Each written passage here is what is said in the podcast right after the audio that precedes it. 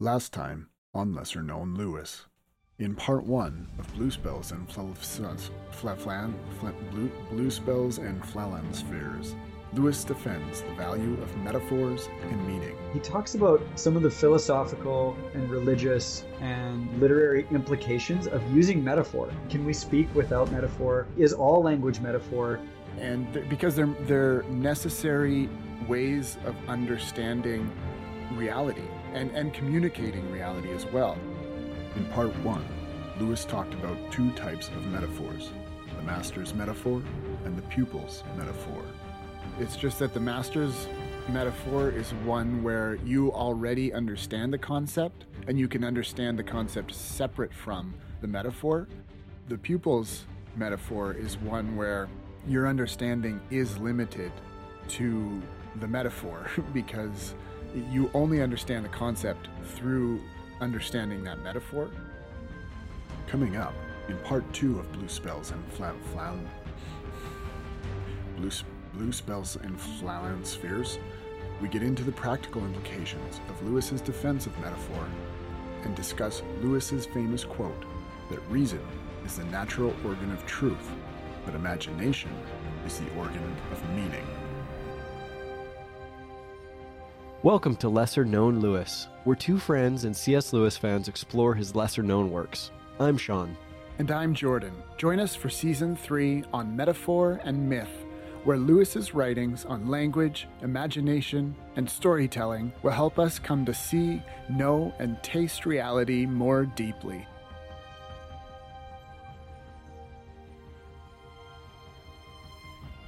I think what I walk away from this whole essay with is a humility about language.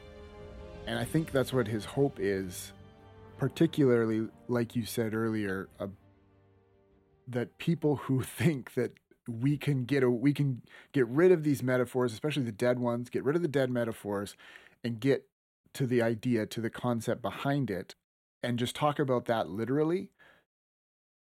I think he's he's telling those people you can't really Mm-hmm. because once you get behind the initial metaphor and, and the dead one you're still going to try you still have to explain this concept and you're going to end up using somewhat metaphorical language it might be less metaphorical hmm it might be closer to uh, a master metaphor eh, but it's it's through metaphors that we get to the understanding right. and get to the concept.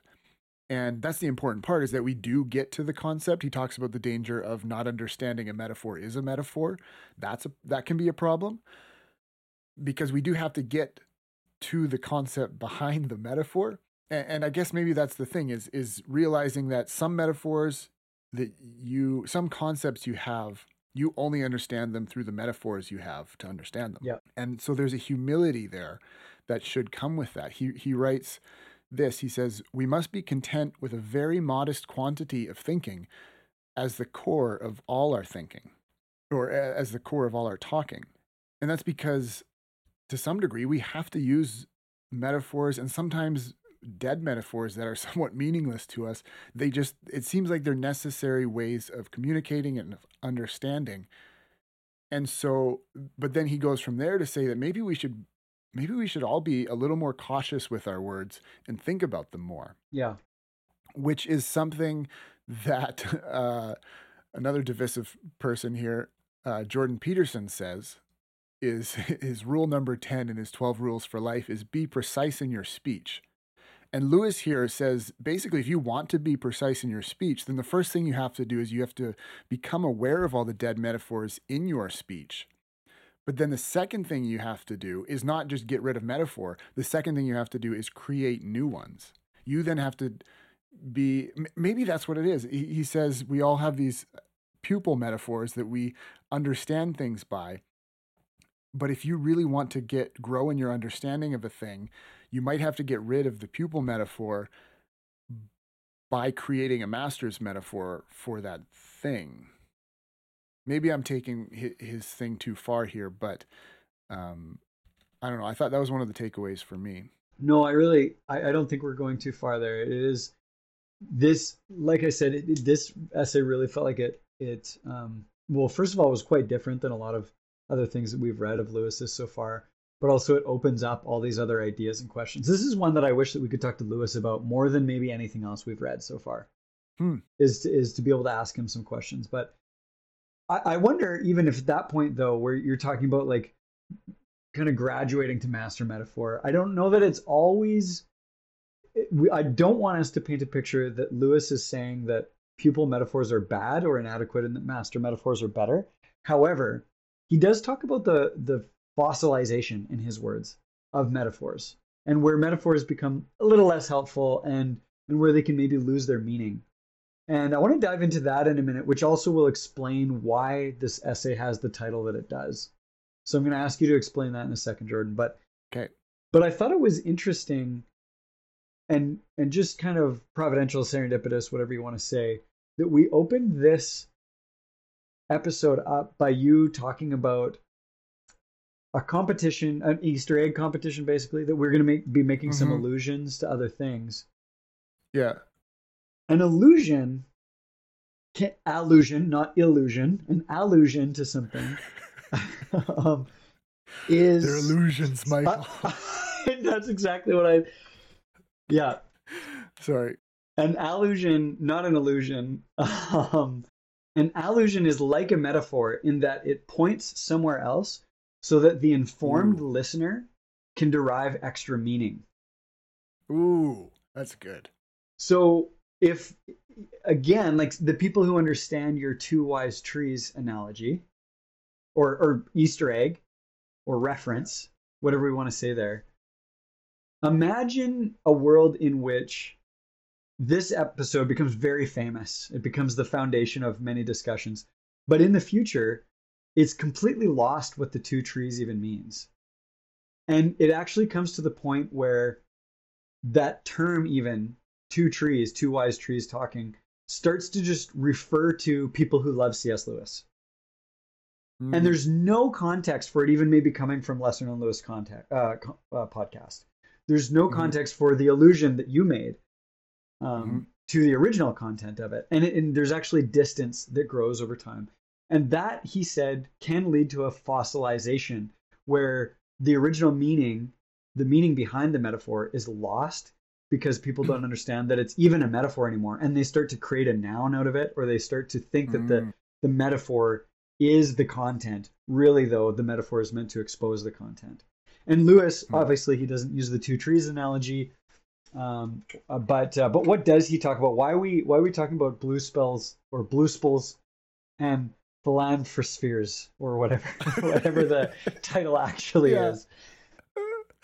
Oh, yeah, because of what you're just saying, he uses two examples of of different ways that metaphors could develop and then and then grow and then lose their meaning and content for people and just become dead words that we don't really know what they mean. So the one would be he says Immanuel Kant, the philosopher, talks about how we see things through blue spectacles and then the, that shades how we see them at least I think that's what he was saying. That it's not really explained super well in here, but you take that idea about blue spectacles and you keep referring to you summarize all of Kant's philosophy as you know blue spectacles and then we keep understand we keep talking about it and it becomes you know shorthand and we start talking about bluspels instead of blue spectacles and then over time we have this word bluspels and we're we kind of know what we're talking about, but it's so separated now from the whole conversation because now we've started referring to blue spools in other philosophies and blue spools in you know that guy over there is clearly uh you know he see thing he sees things through blue spools and we're not even we might not even know about Immanuel Kant anymore. We've just heard this phrase used which is truthfully the phrase rose colored glasses it's the same idea. Yes yeah. I don't know where that comes from I have no idea why we use that, but I get what it's referring to. But I also get the idea behind rose colored glasses without the metaphor. Like, I get the idea that you just see things a certain way. I don't need the metaphor rose colored glasses to understand that. So, my understanding of that concept and the metaphor are separate. And so uh, the metaphor rose colored glasses is dead to me. I have no idea where it comes from. But, well, maybe it's not dead because I understand, like, if you put on rose colored glasses, now everything you see is rose colored. But in some degree, it, my, my, my understanding separate from it. I don't need the metaphor to understand it. Did you find out where it comes from? Rose colored glasses? Yeah. I absolutely did. Well, please. That's a perfect example, Jordan, I feel like, because we yeah that that metaphor is i would say in, in normal society universally understood. Um, again speaking for from a western canadian perspective at least. Um, it comes from the 1840s apparently. It was a figure of speech. It had the same meaning then as it does now. First time that it was ever written down was in a novel called tom brown at oxford. Obviously i read that this week. No i'm just kidding. And uh, in preparation. Um, but it goes back to the days of hand drawn maps and the cartographers who created them. What? Yeah, very interesting. So, back in the day, before we had those handy little cloths that come in our Zenni package when we order new cheap online glasses, um, but you uh-huh. know, a silk cloth or a glasses cleaner, um, they would actually, the story goes, use rose petals to polish their glasses before settling in for their detailed work on their maps. So, presumably, after um, polishing them a whole bunch, you would actually leave a pink residue on the lens. And that would actually tint the map maker's vision every time he or she used those glasses. So they were looking, the idea is that they were looking at an idealized version of the world, i.e., a map. You know, the map is not the terrain, through rose colored glasses.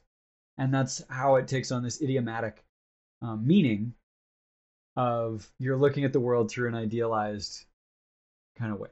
So do we know I wow. I did not know that at all. No. No. But the meaning of optimism and maybe even misplaced optimism, like distorted, a distorted perspective that is overly optimistic, that mm-hmm. survived in the metaphor only. That's really helpful. To, I'm glad you looked that up. I would have had no idea it referred to the map makers, but that adds so much more to the metaphor because it it's about looking at the world specifically. Yeah. So interesting. But obviously, to to exhaustively go through our language and only use metaphors where we know, or words for that matter, because bluspels or bluspels, um, bluspel is not, um, it's not even a metaphor in in Lewis's example.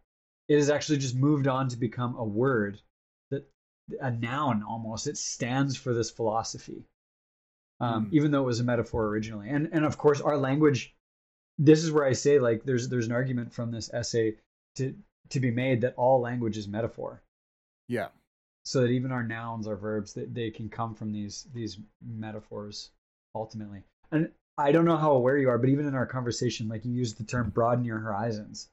And all of these mm-hmm. like our, mm-hmm. our speech is peppered with it all the time. Lewis is clearly saying yeah, exactly. And Lewis is clearly saying it, it doesn't make any sense to to strip this all out. So you mentioned that all language is metaphorical, and that is a part of this argument, or or that eh, I don't think he says all language, but but pretty much all language is what he's getting at. And so he writes this towards the conclusion that those who have prided themselves on being literal and who have endeavored to speak plainly with no mystical tomfoolery about the highest abstractions will be found to be among the least significant of writers. Yes. And then says, the great creators of metaphor are among the masters of meaning.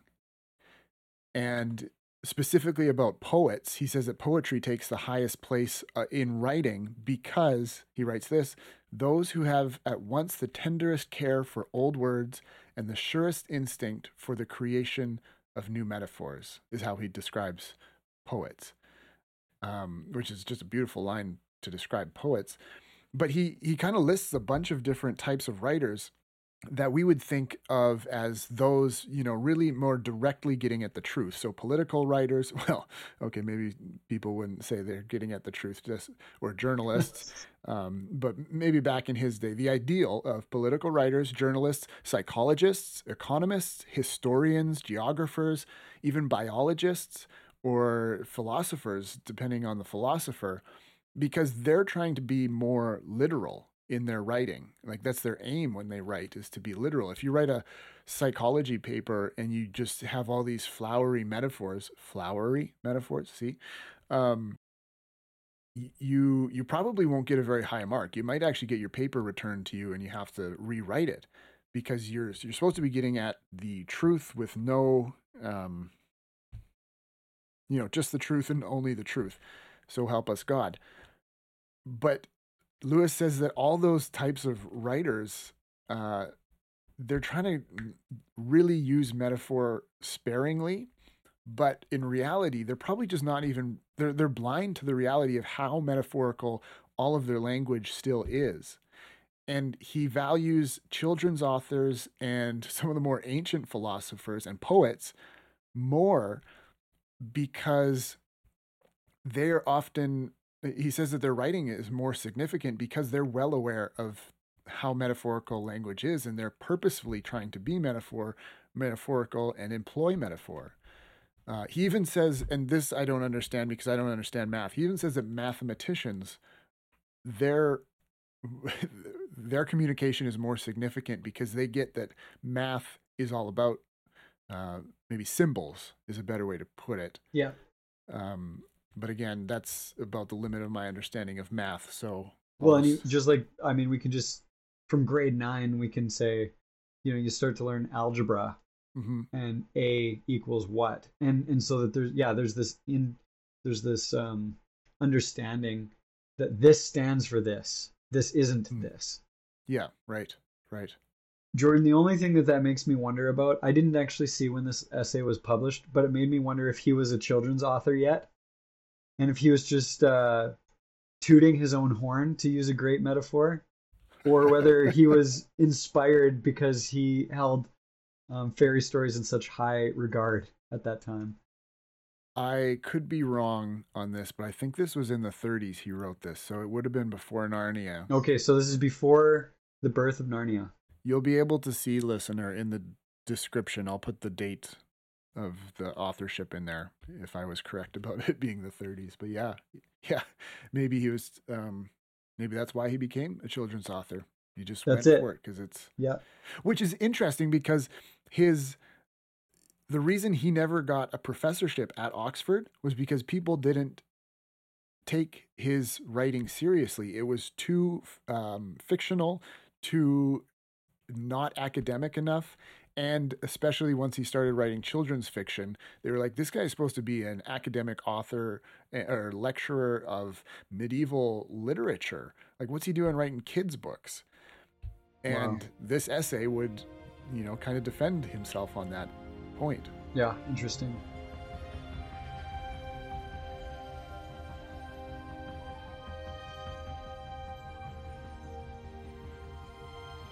Here's one thing he says that I don't really understand, but I remember uh, I remember Charlie Starr talking about it in his episode with us. So if if this uh, caught your understanding there, you can find out more about it in this essay, and then please write into Sean and I and tell us what it says, what it means. But he says meaning is the antecedent condition both of truth and falsehood, whose antithesis is not error but nonsense. And he goes on. This is the, I guess, that part of the quote. Um, I'm not 100% sure on how I, I wouldn't be able to explain what that sentence means. But he goes on in this paragraph to then say something, which is um, one of the more famous things he has said on this matter of imagination. He says, For me, reason is the natural organ of truth, but imagination is the organ of meaning. Hmm. Yeah, that really struck out to me too. What did you think was significant about that? What did you think it meaned? Meaned. what did you think that meant? I'm laughing with you, not at you. Um, you can laugh at me. It's fine. Uh, so when I take those two quotes together, you know, he says that the the antithesis of meaning is not error, it's nonsense. Um, you can have you can make a meaningful statement that is in error. And so meaning for you to be understood and for you to be saying something more um, than than nonsense, there has to be meaning in it. But just because your statement is meaningful doesn't mean that it's true. And so then how now Lewis again we, I, I alluded to the conversation we could have about postmodernism and modernism and now metamodernism um, based on Lewis's thoughts in this essay, but he's pretty well he kind of straddles the time when the world starts to awaken to postmodernism that that comes into the popular that becomes the worldview that people are born into for the for the most part in the West. And um, but he's he's really a modernist. You know, he's he's very systematic in his thinking. We've talked about how amazingly uh, uh he can build an argument um, from um, how amazingly he can build an argument. And I would say that He- then he's Let me just interrupt. Sorry, he might be a pre-modernist. uh, yeah, I he almost It's is probably a discussion for a different day. Anyway, yeah. So Lewis, he he comes out as a rationalist here. He says that if I want Yeah, to yeah. apprehend truth, I am going to use my faculty of of rationality, of intellect, and that's clearly demonstrated in his writings, um, in this essay itself, even. But he says in this essay, we're not talking about truth; we're talking about meaning. And so, a metaphor can teach you something that is meaningful but false. Yeah. And so it's still an accurate pupil or master metaphor. It doesn't matter. It's still an accurate metaphor. And so imagination, and that, that again ties in with our, our bigger theme for, for right now. And I would say maybe is the biggest caution to us as people living in the 21st century is that we are we're living in a cultural milieu which is looking for meaning over truth because we've come to a place where we distrust authorities so much and when we're we're so aware of a multiplicity of people's different ideas of what truth is that we have jettisoned the idea of objective truth. Hmm. so we find I, I use we quite loosely but we find things that are meaningful to be things worth believing. We find things that are meaningful to be the things worth doing but we don't necessarily stop to ask the question of is this true or not Yeah. and so i would say like at the very last this is so classic lewis the very last two paragraphs um, you know the, the end part of the par- of the essay is where you read those two quotes from was to me maybe the most exciting and forewarned me the most of saying like hey i can be caught up in something find so much meaning in it but that doesn't mean it's not necessarily leading me to error.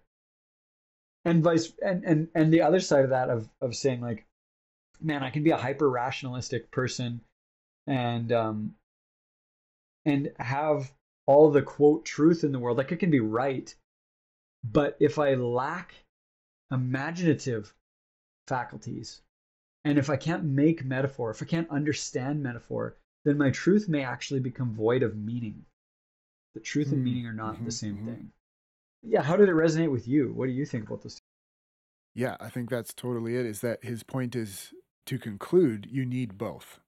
yes And so it's it's almost like after this whole essay of him saying that metaphors are important and of course for metaphor you need imagination. So imagination and metaphors they're important and valuable.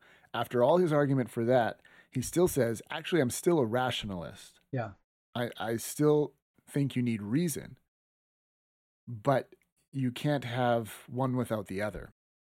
And there's people in the world straying in both directions, trying to just go for meaning and not paying attention to whe- whether there's objective truth or not. That's more probably the postmodern version of things. But then there's also a modern version. I think most of us have both of these tendencies in us because we live in this bridge, this weird time where we were modern and now we're postmodern. Maybe we're something else.